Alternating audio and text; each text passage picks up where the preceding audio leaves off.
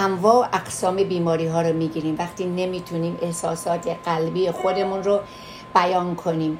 از بیماری های سایکوسوماتیک بیماری های روانتنی بیماری های روانتنی و از سردردهای شدید و همه. محسن رنجی نوشته شما حرف ندارید. منظورت نمی‌فهمم. محسن جون چیه؟ نازنینم.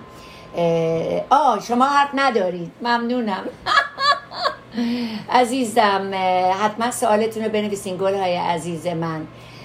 و ما آینه وار زندگی می‌کنیم ما پروجکشن همدیگه هستیم. خب چه باعث میشه آدم ها به همدیگه دروغ بگن؟ خب مگه شما نمی‌دونید آدم ها به شما دروغ میگن؟ دلیل دروغشون چیه؟ ترس ناامنی عدم حرمت به نفس نگرانی قطع رابطه است.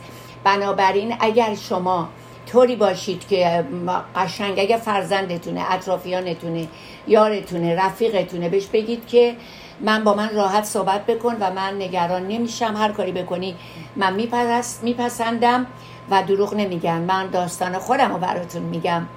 که یکی از فرزندانم که ازدواج کرد و وقتی که میمدن ما رو ببینن و بعد فامیل همسر رو ببینن نمی‌دونستن چی کار کنن چی بکنن من متوجه شدم که گیر کردن خجالت می‌کشن. حالا امروز بیان خونه اونا نیا خونه ما چی میشه.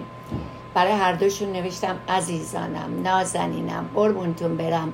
هر وقت شما وقت کردید اومدید پیش ما عالیه بیشتر فرصتتونم. هر وقت پیش اونا برین اوکیه. خب اینجا روز عشق هستش کریسمس هستش سال نو هستش روز شکرگزاری هستش. همه چی.